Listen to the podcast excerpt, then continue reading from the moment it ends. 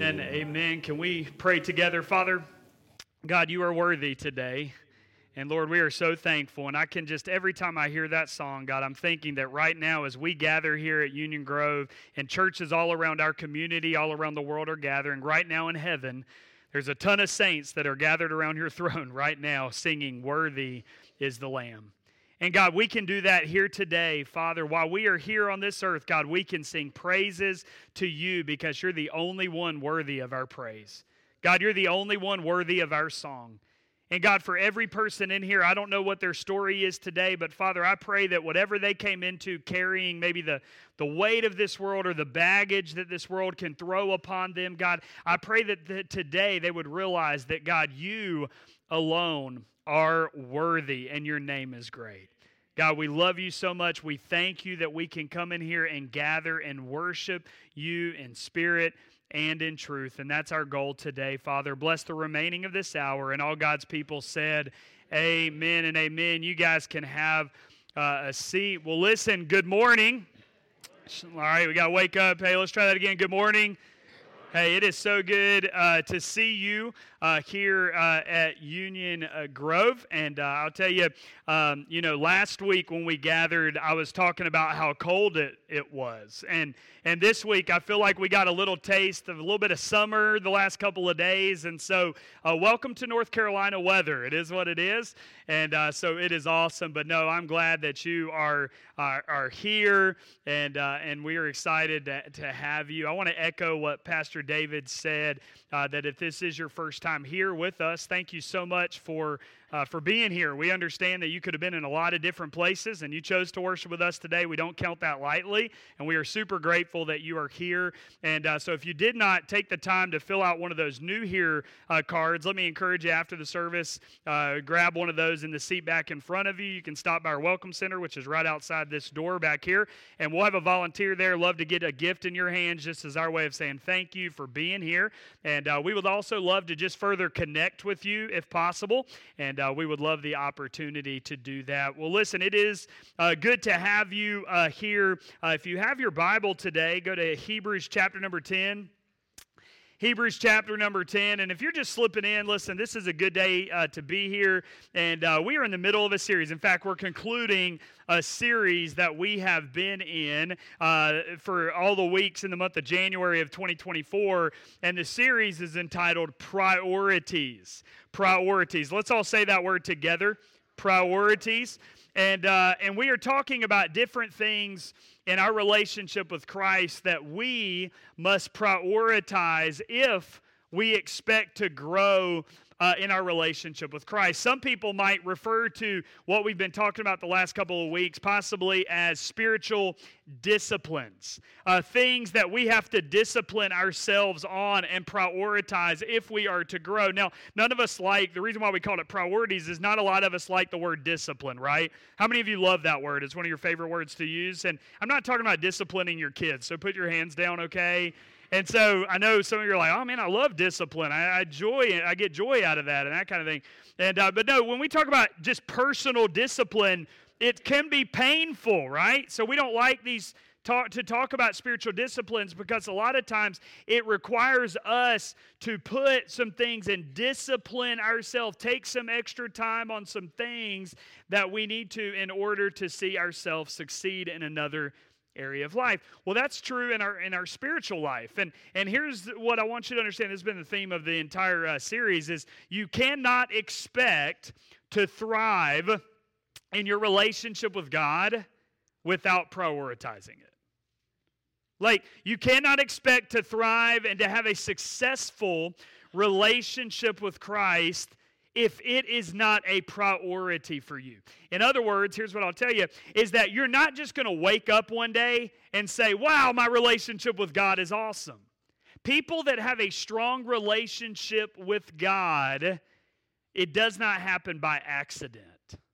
It happens because they have prioritized it over the years. Have you ever, you know, I've grown up around church, and so I, I, would hear older pastors or older members of our church, leaders in our church growing up, and I would look at them and I'd look at their faith and the way that they pray and the way that they walk with God and their faithfulness and all this kind of stuff. And I'd look at them and I'd immediately be like, man, I would love to have you know, the faith like they have in the midst of whatever they've gone through. I'd love to have the relationship with God that that they clearly have and are walking with. And here's what I'll tell you is every single one of those people that have been down that road would probably say it started and happened because of some disciplines or priorities that we instituted into our life along the way that gets the end result of what we're wanting.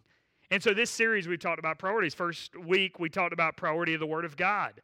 And so, every single one of you, the Word of God needs to be something that you're in, not just on, on Sunday, but you need to have the Word of God in your life every single every single day in your own personal time. We we had Bible reading plans that we passed out, and if you're kind of like, man, I know it's the end of January, I'd love to be a part of that. We have some in the Welcome Center. Grab one after this and start and be in the Word every day. Just give you a little bit of a guide uh, from that. Week number two, we were talking about the priority of prayer, the priority of prayer, and how prayer is our opportunity to talk back to God. He speaks to us through His Word, and we can talk back to Him uh, in prayer. Last week, uh, we talked about the priority of, of being generous with our time, talent, and treasure, giving of ourself away. In other words, church is not something that you come to and you just expect to be served. It's actually something that you are supposed to be serving and using your your spiritual gifts in the body. Many of you signed up to serve, and,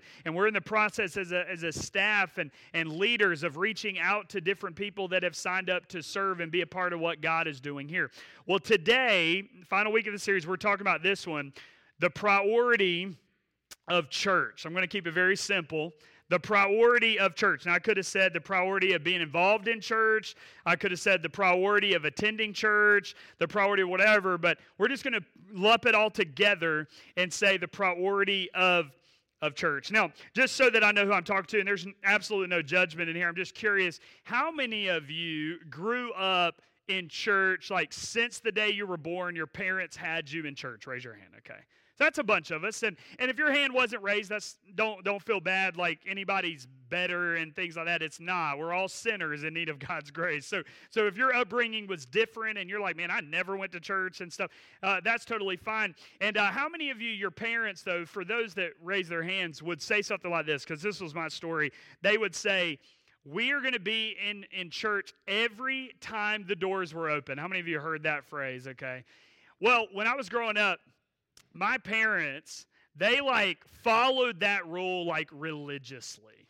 Okay, it was a big deal. And as a kid, you don't really always always realize uh, why they're doing it. You're just kind of like, wow, it's just a place that we go, and I get to hang out with my friends on the weekend as a kid, you know, and you don't really understand the value of it. But my parents were like so committed to the local church and the gathering together every time those doors were open that they would put that above anything else in my life. And I, I, respect and I love that. And as a teenager, I didn't always understand it. This is how crazy uh, it was, and how you know they were so into it. Um, I, I, love I love sports and that kind of thing, and so I love sports. So as a middle schooler, um, I taught my parents into I would play on the school basketball team in middle school, but I would also want to, to play more. So I talked them into letting me play community community sports, and and so I played community basketball uh, in the large town of Ramseur, North Carolina. And uh, if you've never been there, it's, it's a sight to see, you know. And so I played in, in Ramseur, and uh, it was so small that pretty much everybody in the town made the team. I thought I was good, but it's because say everybody makes the team there. And so I made the team, and and I was all excited. So I ended up playing and and uh, community sports sports. Like my, my kids play community sports, so we're all into that stuff as well uh, today. But when I played, it was the first time I'd ever really played in a non, and I grew up in a Christian school, so school ball, they would never conflict with, you know, church or anything like that. Now I'm playing community. And, and now it's like we got practice on, on nights of the week where it's kind of like my parents would have choose. Here's what my parents did, and I'm not kidding. Like we practice on Tuesday nights if we had like a revival meeting, you know, the good old fashioned revivals that we would have like all the time, and uh, here's what they would do: they would they would come, let me practice for a few minutes, and then they would take me from practice and they would run me to the church, and then here was always the penalty. I, w- I was a starter. There were five kids on the team probably, and so I was one of the starters, and. Um, You'll get that later. And uh, and here's the thing: is like I would start, and here's what they would say. They would say, because you left practice early, you cannot start in the next game. Now, as a teenager, I was ticked. I was like, Mom, why couldn't I have stayed? Can't we come to church late like everybody else does? And, and things like that, and, and all this kind of stuff. And, and, but they were like, No, we're going to teach you the commitment of the assembly. Now, as we talk about this, all of us have different upbringings, all of us approach the priority of gathering differently. And here's what I want you to understand is really a lot of us we lean in one of two different directions when it comes to the priority of church. For some of us, we lean toward what I'm going to call maybe more of a legalistic approach that you think that we have to be at everything that we do and if we miss for any reason that God is not happy with us. And the negative side to that view is this is sometimes you start attending the assembly just to check something off your box and you're not getting anything out of it week to week. And that's the negative side. Some of us, we lean that direction, right? Some of you, that's your upbringing. That's probably where my family, where I would have, I would have led as a teenager. It's like I was just there every time those doors were open. And if you judged a spiritual person by their church attendance, I was at the top of the list. But if you knew me personally, you would put me closer to the bottom of the list. And so the problem was is when it came to the assembly of church, I was more on that legalistic, man, I'm checking it off my box. I'm a good Christian because I, I you know, I filled my seat there on Sunday. We had pews. I filled my pew on Sunday and that kind of thing, right? So some of us lean that direction, and some of you might be in there today. But the other flip side of the whole coin is we lean far the pendulum on the other side to where we think that we don't need church and that it doesn't really do anything for us. And so what we find is everything takes priority over the assembly. In other words, that we think, man, had a long day on Saturday, and so we're just going to kind of, you know, we'll just be that online church looks really good. Church in my pajamas looks awesome. My dog sitting next to me, that looks so good, and, and we love it. And so what we're going to do is because of what happened then, we're going to we're going to skip for that. And next thing you know, what you find yourself is we skip church and the assembly for everything. And everything has started to take a priority over the thing because we view it, in what I would call the secular view, that church doesn't do enough for me. When the few moments that we have, here's what I want you to find.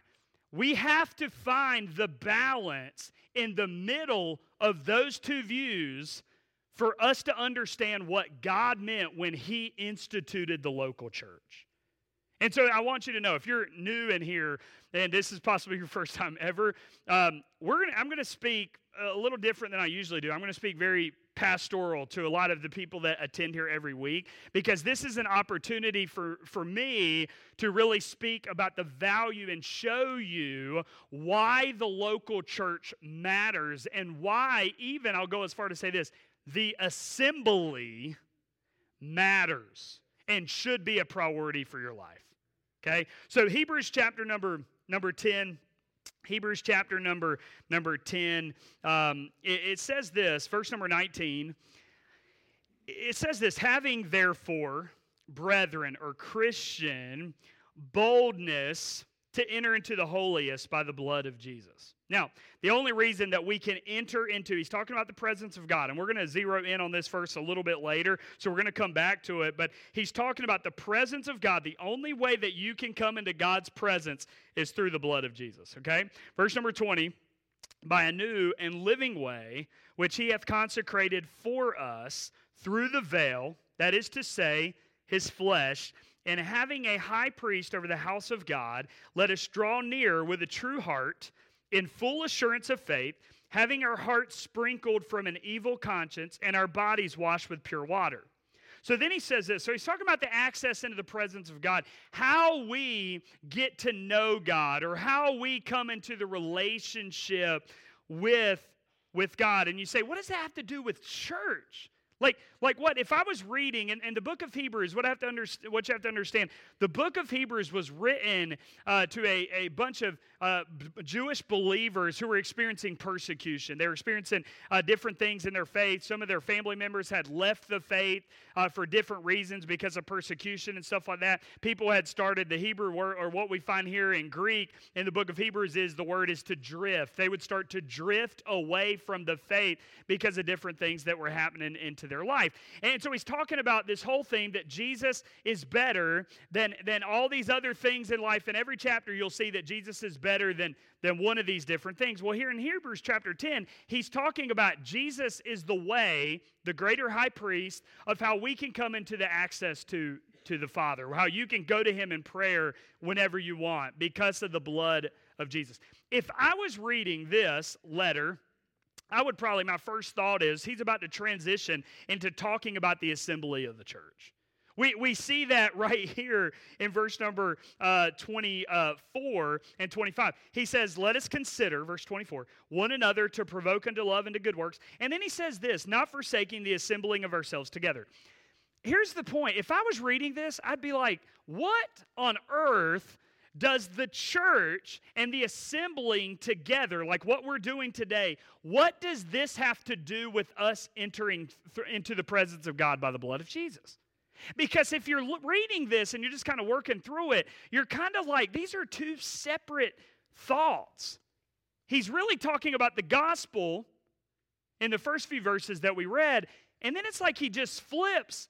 And now he says, because of that, we should not forsake the assembling of ourselves together.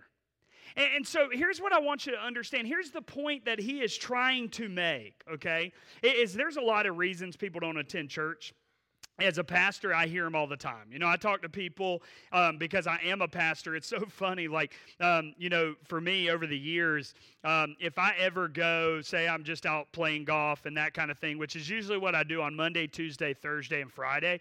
And so I'm just kidding. It's a joke, all right? That's a joke. I know some of you think I only work on Sunday and Wednesday. That's fair. And so, but when I'm on the when I'm on the golf course or something like that, um, and I'm I'm possibly by myself or or if I'm with one person, what the golf course loves to do is they love to pair you with two other golfers. Now, for a bad golfer like myself, that's like the worst thing in the world right? And so you try to avoid getting paired with anybody because I'm embarrassed. I'm embarrassed. I mean, it takes a lot of guts for me to even drive onto the golf course with how bad I am. But if they pair me with people that I don't know, it's just embarrassing, you know, because you know what they're thinking. This guy's terrible. Why is he even out here? Why did he pay the money and all this kind of stuff?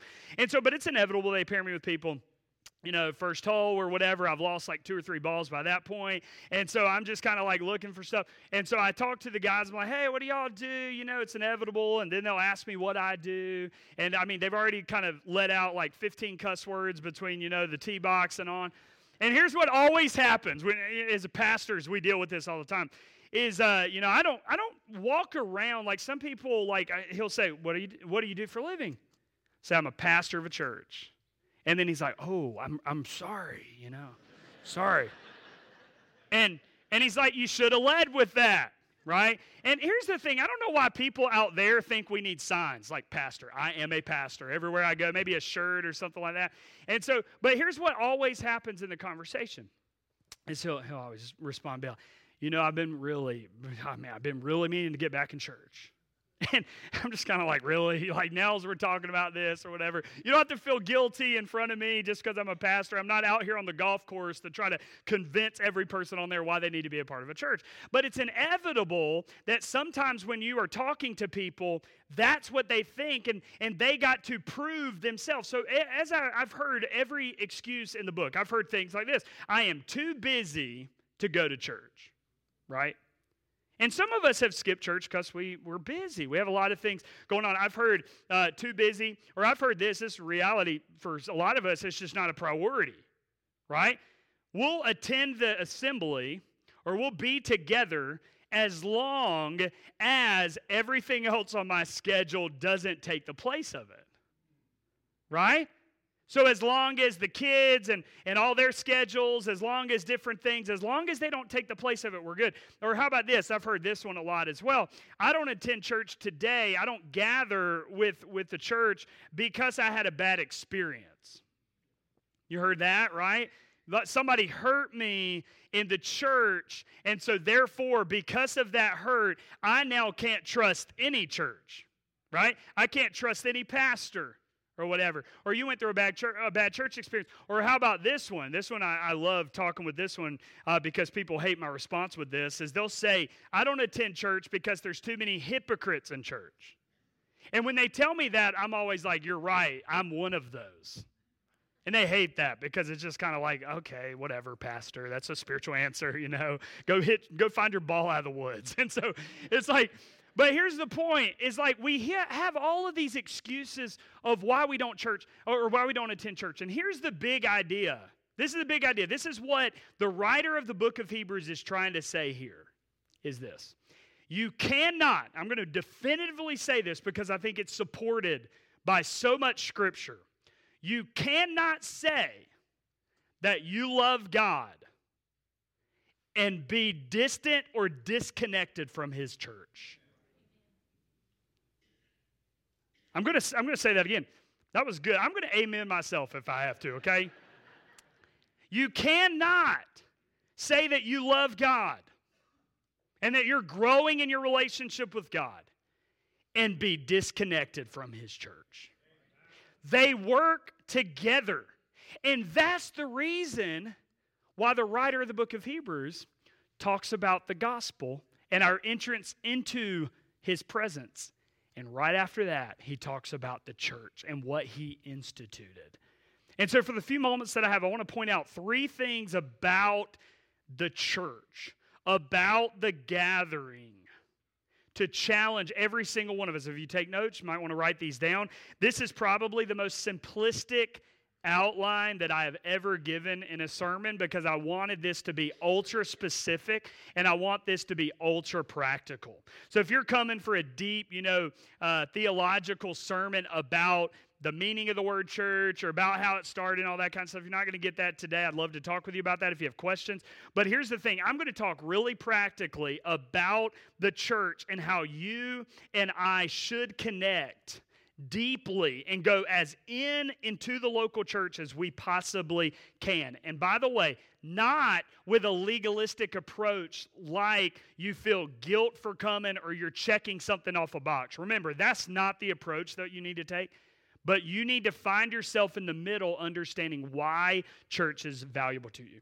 Here's the first thing that we find about church here from this in verses 24 and 25. Number one, church is about, talk about simplistic, it is about gathering together. No way around it. It is about gathering together. Look at what he says in verse number 25. Not forsaking the assembling of ourselves together as the manner of some is, but exhorting one another, and so much the more as ye see the day approaching. So that first phrase, not forsaking the assembling of ourselves together. Now, the word assembling is such a good word because it actually has the idea of a congregation. The meaning of it, it's where we get the word um, or synagogue or, or place of, of worship. And, and here's what I want you to understand is the writer is saying, don't forsake. In other words, don't neglect, or we'll, we'll put it in our series terms, don't not prioritize the assembling of ourselves together. I want to talk about that word assembly. Uh, the word assembly and it literally means this a congregation. It's where we get the word uh, synagogue. And so you, you kind of have to go through this series in the Greek of understanding exactly what he, what he means here. You have assembly. That means a congregation. So that begs the question what in the world is a congregation? A congregation is this a community of people in which this is so good this is the definition. Don't get mad at me this is what what the greek means here the original writer this is what he means. When he talks about a congregation here's what he's saying. A community of people in which the i love this the members lives intersect. That's what a church is. That's what the gathering is. And, so, what he's saying, when we say we are a congregation, here's what that literally means we are a group of people that have been saved by the blood of Jesus, entrance into this presence, right? What he was just talking about, that have gathered together as a congregation. That means that we are a place where all of our lives intersect. In other words, there's a mutual relationship that happens in our church. In other words, what he's trying to say is that a church are, are, a group of people that gather together where we learn together, we eat together, we pray together, we fellowship together, we gather together. In, in other words, and I'll go as far to say this if you're not here, our body is not complete. And, and here's what I want you to understand. I, I've sat in church my whole life okay? I've been in church and, and the church that i grew up in i mean we went to church like i had sunday school i had sunday morning i had sunday night I had Wednesday night. We had revivals. I felt like as a teenager, like every single month. I mean, it was just like a new speaker coming in and different things. I was always at church. I went to a Christian school. We had chapel every week. I was surrounded about a lot. So a lot of times I would hear sermons like this, and here's the immediate go to. Remember what I said earlier? The legalistic approach. I felt immediate guilt. And then I felt like I got to do all this and I got to do this so that I can check things off a box. That's not what I'm trying to do. I'm not trying to guilt any of you. All I want you to know is that you need to be here because the body that He has assembled here, the congregation, needs you here. That's the point. So you say, why in the world should I come? Why in the world should I make church a priority? It's because the people that are sitting around you, their lives are supposed to intersect with yours. And if you're not here, that can't happen. So, the way that He designed the local church to function is for all of us. Our lives should intersect. You should have relationships in the church, you should fellowship with one another, you should have friends in the church. So, when you gather, you have a group of people, a congregation of people that are there, that are there to help you. You need the church, and the church needs you. That's the point. You need it in your own life, and the people around you need it. If you just don't come and you put everything in front of it, there's going to be people in our church who God has specifically gifted you in your life to intersect with that person. And you're going to miss out on that. And that person's going to miss out on it. Why? Because you chose to prioritize everything else than the assembly. That's why we got to be together. That's why we got to make this a priority, is because church, it's not to check something off of a box, but it sure is, is, is important enough to where we need to put this as a, a focal point in our family's life. And by the way, he says we should be more committed, so much the more as you see the day approaching. You know what's amazing to me? I read an article uh, a while back. It just spoke to me because as a pastor, I love to read stuff like this. And it said this this is what the writer said. Um, he said that the people that used to say, I will be there every time the doors are open, those people are now like three times a month people. In other words, the writer was saying in his article is that the exact opposite of what Hebrews chapter 10 is challenging the church to do is exactly what our churches are doing. Is that it says we should more, right? That we should be more committed to this body than ever before. You should be more committed. If you're a member at our church, you should be deeply committed more today than you were last year.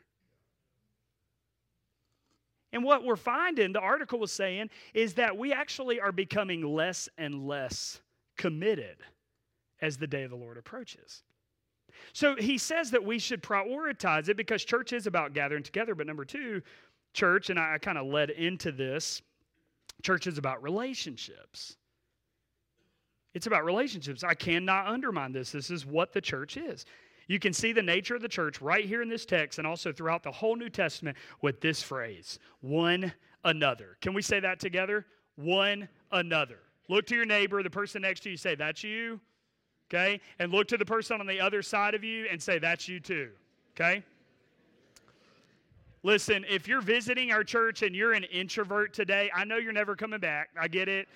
And so, like, but hey, I don't do that every week. So don't get nervous. Don't feel like I'm going to have you talk to the people around you. And uh, my wife can't stand that. Even if I'm sitting next to her, she's like, I'm not talking to you right now because she's scared. So I'm just joking. I don't know why I said that, babe. I don't, I don't really know where that came from. But here's what I want you to understand. We'll talk, we'll talk about that over lunch later, I'm sure. So here's the thing is like one another. One another. Every time you see the church, is it is this idea of mutuality. It's mutual that, that we are to be in relationships with one another. Here's the point church is not about coming and being served. Now, this is where it gets real. This is what we talked about last week. Because here's what I've found I've been in church my whole life. I found there's a ton of people that just feel like church is just them occupying a seat in their pew or a seat in their chair. And that's it. And that the pastoral staff, they do all the work. You have the deacons who serve and, and whatever. And, and that's kind of the, the nature of what the church should look like. I'll tell you this, and we talked about this in detail last week. That is not the way the New Testament church paints how it should look like. The New Testament church is about all of us gathering together. And Ephesians chapter 4 is my job here is to equip every single one of you to do the work of the ministry. That means that a successful, healthy church is not ran by just a pastoral staff. Now, they might be a great pastoral staff, but if you show me a church where the pastors do all of the work, I will show you a church that does not model the New Testament. It's not the way it's designed to be. So if you come up to me and say, Pastor, I got a great idea. I don't want you to be upset when I say, man, that's so good. It sounds like God's birthed that idea in you. Why don't you run with it? No, you're supposed to do that. I thought I thought you were supposed to do all the work. Here's the thing I'm not trying to be ugly with you. I'm just trying to show you from the New Testament this is an opportunity for all of us to use our gifts. This church is not built upon me, it's not. I love the opportunities that I can get completely out of the way. I love when, when you lead. I love when I see you using your gifts. I love when people call you with questions, right?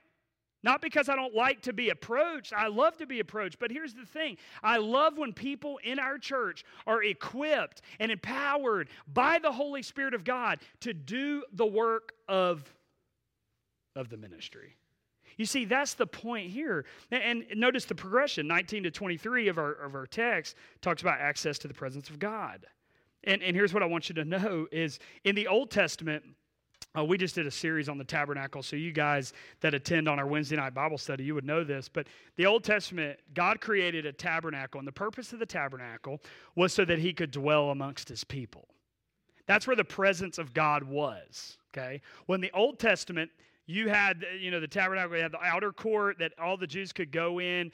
And, and that kind of thing. Then there was this inner part of the tabernacle that there were two sections for it. The first section was called the holy place, and then there was an inner section called the Holy of Holies or the Most Holy Place.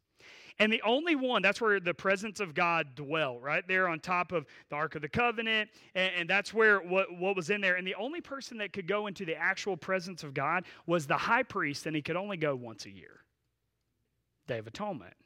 And he could only go there. The presence of God was only accessed by one person, right? And here, the book of Hebrews is saying that when Jesus came and died for us on the cross, the veil that separated everyone, all the Jews and everybody else, the veil that separated them from the presence of God was torn.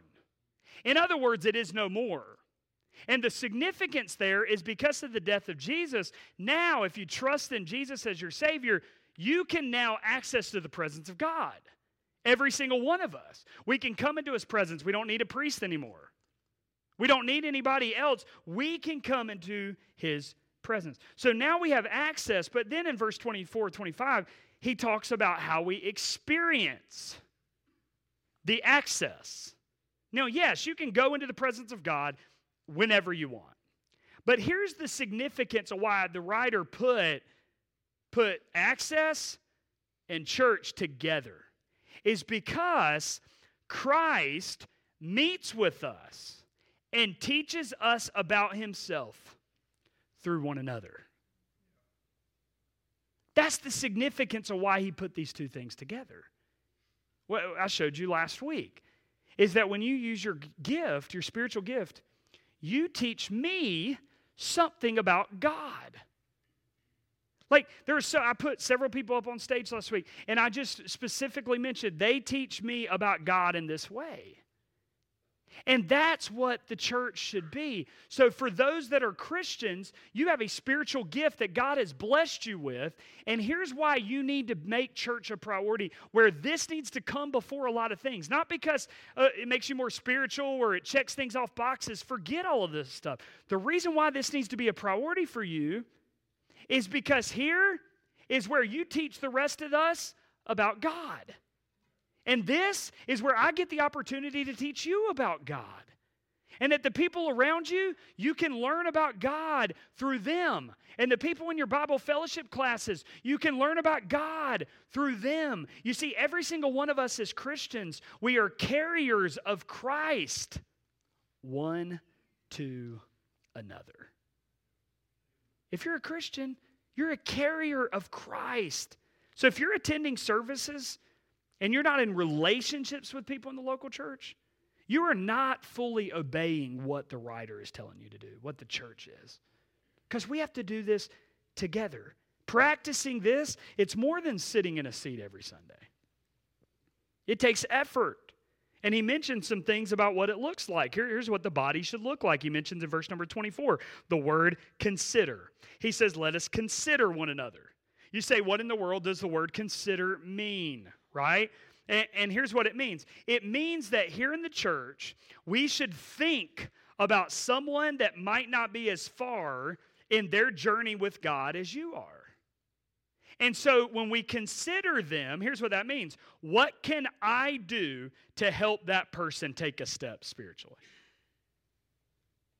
That, that's what he means when he says, hey, consider one another. In the local assembly, we should consider people. Hey, that person just got saved and they're new to the faith and they're just now starting their journey, how can I help them grow?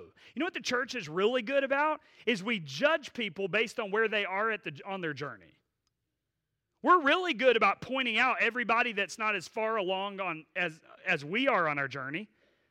Man, I love when people tell me that because I'll say you just proved that you're behind them on their journey when you start judging people.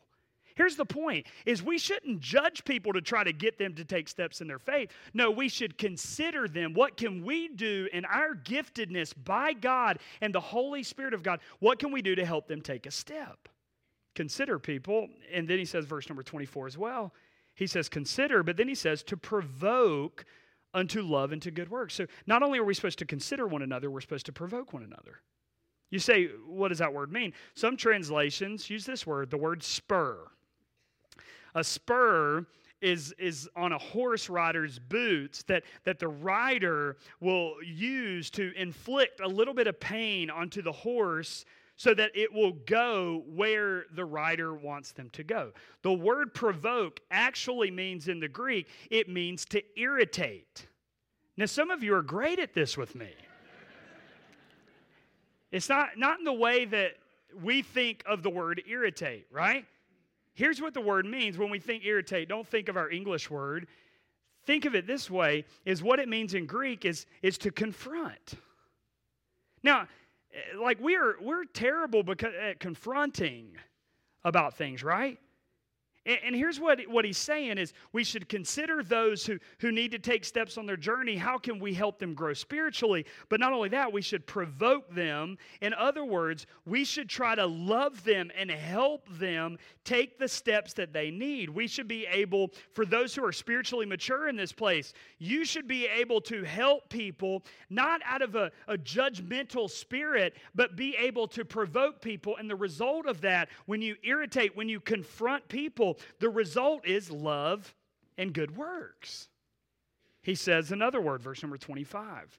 He says, exhort one another. This is like the opposite of the word provoke.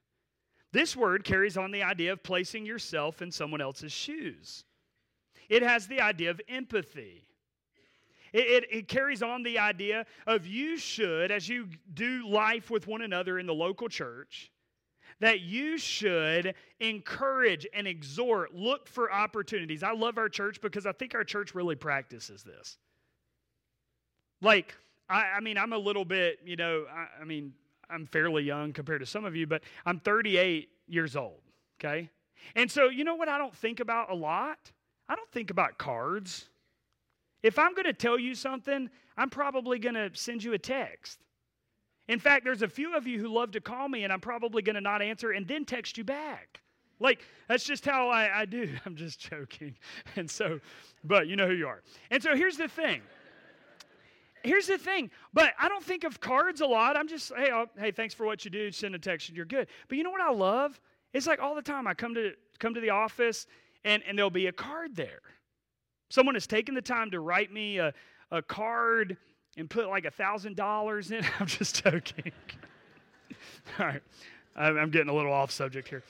And so, but here's the thing: is they'll write me this really nice thing, and and I read this, and I'm just like ecstatic. I have a little space where I put all my cards, because when I'm down, I you know when some of you are spurring me and irritating me, I read those cards. but my point is, you're using the gift of exhortation, the gift of encouragement to bring encouragement. You guys are sending cards left and right. We talk about this all the time. I mean, many of you have probably received a card from Lori Beard at some point, right? Like we receive that. What, what is that for? Why is that important? It's because you have somebody who says, you know what? I understand the assembling together, and I'm going to use my gift to exhort and to consider and to provoke one another because that's what the local church does. Last thing, number three, and we're done. Church is about a. This one's simple. Church is about a group of people that have been changed by the gospel. That's what it is. So, so you have, here's a very simplistic outline. Church is about us gathering together, right? And by the way, it's not about a building, it's about a people. It's not about this building, right? It's about you, it's about me. So we gather together. Church is about one another, it's about relationships, and then the third thing that I want you to see here from Hebrews chapter 10 church is about a group of people that have been changed by the gospel. That's the, that's the reason for, for access. You see, when Jesus died, and remember this, like without going into too much detail, because we just did a series on this, but if you remember that high priest could only go into the presence of God one time a year, the Day of Atonement. And what he would do, there was this whole ritual on the Day of Atonement. And as he went in, he would offer sacrifice, blood sacrifice. And what he would do is he would kill these innocent animals. And as he would take their blood, he would take it into the presence of God. And he would take the blood and he would sprinkle it over the Ark of the Covenant where the presence of God dwelt. And you know why he did it? They had to sacrifice an animal to appease and to satisfy a holy God for the sins of the nation of Israel. That's why he did it.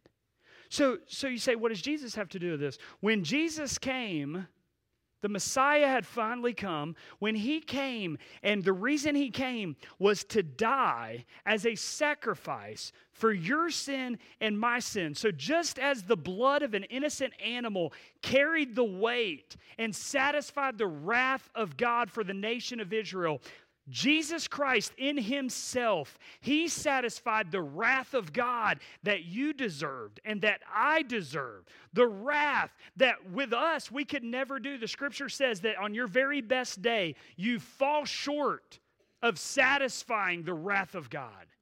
In other words, the harder you try, you still fall short.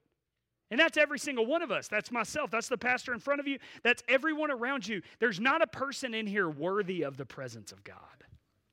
It took the sacrifice of a perfect lamb, the Lamb of God, to satisfy the wrath of a perfect God. And so when Jesus died for you and me, that veil the New Testament calls a wall of partition. That wall has been completely torn down. To now, if you trust in Jesus by the blood of the Lamb, you have access into the presence of God. And that's who all of us are. Every single one of us that are a part of this church, it's only by the blood of Jesus that we're a part of this. And, and here's the good news that I want you to know because we all came to Him the very same way, is that none of us can say that we deserve to be here. There, I'll go as far as to say there's no ranks in our church.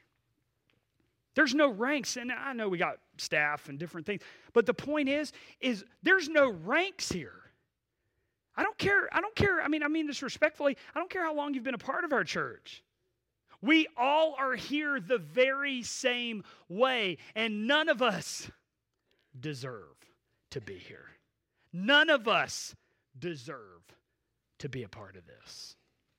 It's only by the blood of Jesus that any of you sit in here today.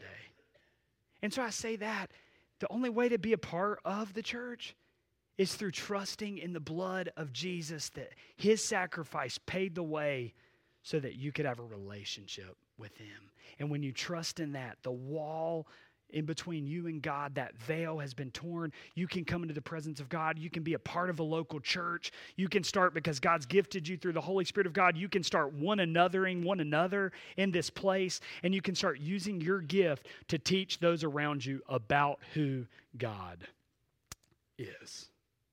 That's what the local church is. It's not about numbers, it's not about attendance, it's about the gospel. And when we see that the gospel is the only reason for any of us to be here, and we see the length of what God, what Jesus went through to purchase and to make a way for you to sit here, you'll prioritize it. We'll put it as a priority in our life. Church should be a priority in your life. Listen, I'll say this in closing, and I mean this. I, I know several years ago when COVID happened, I wasn't even the pastor here, but I was at a church in Florida. When COVID happened, it was so wild, right? Because everything that we've learned about the church of the importance of gathering kind of stopped, right? we could we could not do we couldn't get together as much and there were all these different things and stuff like that and you know what that taught me as much as anything else is this and I know churches everywhere, we instituted a lot of online stuff. We're figuring out what online church looks like and all that kind of stuff. But here's what I want you to know it's 2024. Online church is not the same as what happens here. I'm going to definitively say that. And here's the thing here's what online church is for. I'm grateful for it, and I'm thankful we have a production team that's firing this out everywhere. We have tons of shut ins in our community who can't physically be here, and that is perfect for them. We have people on vacation and, and things like that, and, and, and that cannot be here, and online is perfect for them. And, and I think it is a great opportunity for stuff like that. It is a great front door for people who in our community who are thinking about trying our church out, and so they jump online and they watch a service online before they come in. I think it's awesome for stuff like that, and I'm grateful for it, and I'm all for it. I think it's a good thing. But for you that can gather in person and that you can be here, whatever, what that provides for you is not what Hebrews 10 says we are to be doing with one another. And I want you to know this that we were built, churches were built to meet together as a congregation by the blood of Jesus to be mutual and have relationships with one another. That is what the church is created to be. So if you're in here today and you say, well, okay, I get it, what's the next step? I'm going to be very clear with you. The first next step for every single one of us is we need to be here, attend, make this a priority. This should be high up on your list. Sundays, make it a thing. You know, one thing for me, I don't like to be out late Saturday night. If like you've ever invited me place, I like to be home early on Saturday. Why? Because I want to be at my best Sunday.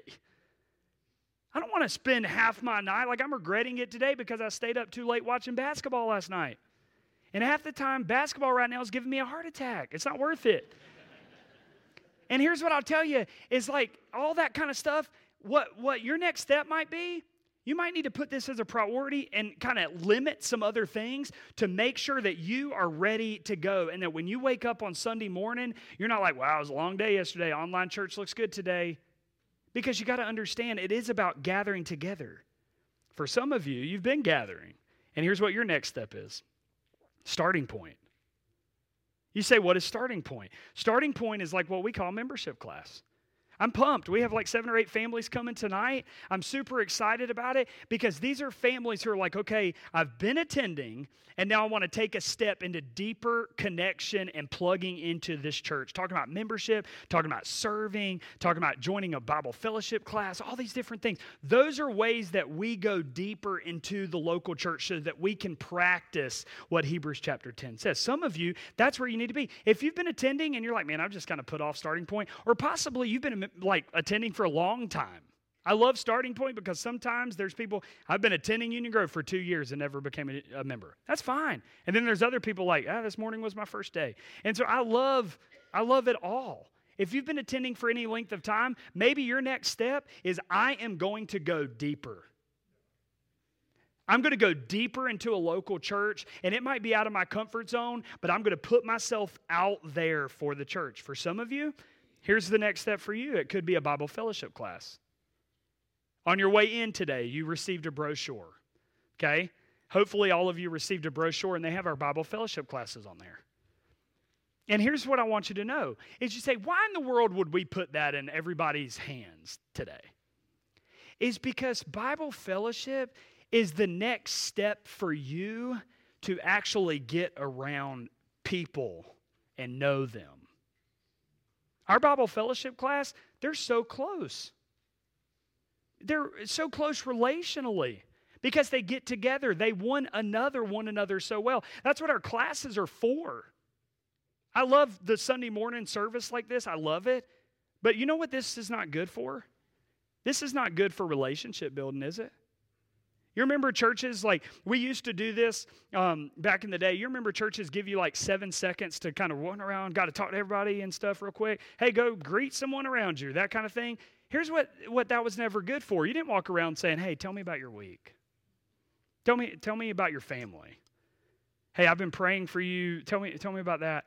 You, that's not for that because you have like 10 seconds and you got to run around real quick before the music starts. Here's the point this large gathering, we probably have 300 plus people in this room right now. This is not made for you to one another and for you to build relationships with people. That's why we ask you to step out of these rows and into a smaller group of people that we call Bible fellowships. Depending on your church background, they could be called groups, they could be called whatever. But depending on that is, we want you to step out of the row where you can slip in, nobody knows who you are, and we want you to go to a Bible fellowship class so that you can be cared for and that you can use the gift of God that He's birthed in your heart so that you can care for the people around you. For some of you, you need to look today, the next step, look at that brochure and be a part of one. Next Sunday, we are going to one. It's good for your kids, it's good for your family. Then the fourth thing, if you weren't here last week, serve. Serve. Every single one of you has a gift. You say, I'm too old to serve. Listen, if you're still breathing, God still wants to do something in you. He does. Age doesn't matter.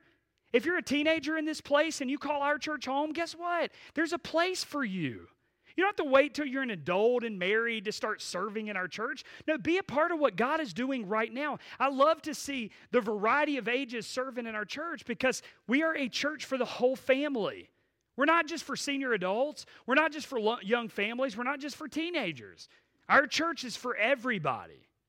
And that's what we need to do. So we need you using your gifts. If that's you today, come find one of us and say, I need to start using my gift. I've sat on the sideline, I've filled a pew, I've filled a seat for too long. I'm now going to find out where I'm giftedness. It might be the choir, it might be the praise team, it, it might be a greeter somewhere, it might be the parking lot, it might be security, it might be medical, it might be our kids' ministry or our student ministry. Wherever it is, it could be outreach, could be grief share, could be all the different things that we have. There's a lot of options. And here's what I know if you're saved by the blood of Jesus in this place, meaning you have access to God, then you are a Christ carrier to other people. And my job is to challenge you to take what Christ has done in you and to use it.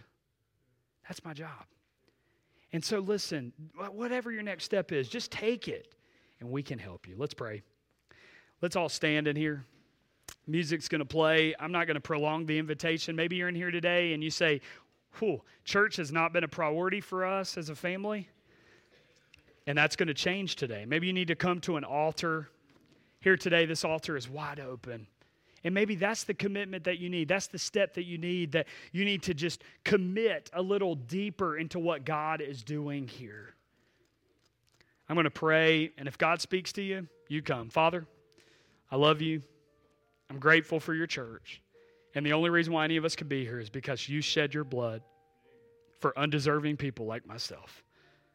Lord, I pray that today would be an opportunity for families to evaluate, for families to evaluate with their kids, and just to say, like, are we prioritizing the assembling? Are we prioritizing the congregation of being here? Or are we putting everything else before it? God, let us make your church a priority. We love you, for it's in your name. If God speaks to you, you come. Nobody's looking around. This is just a time for you to do business with God.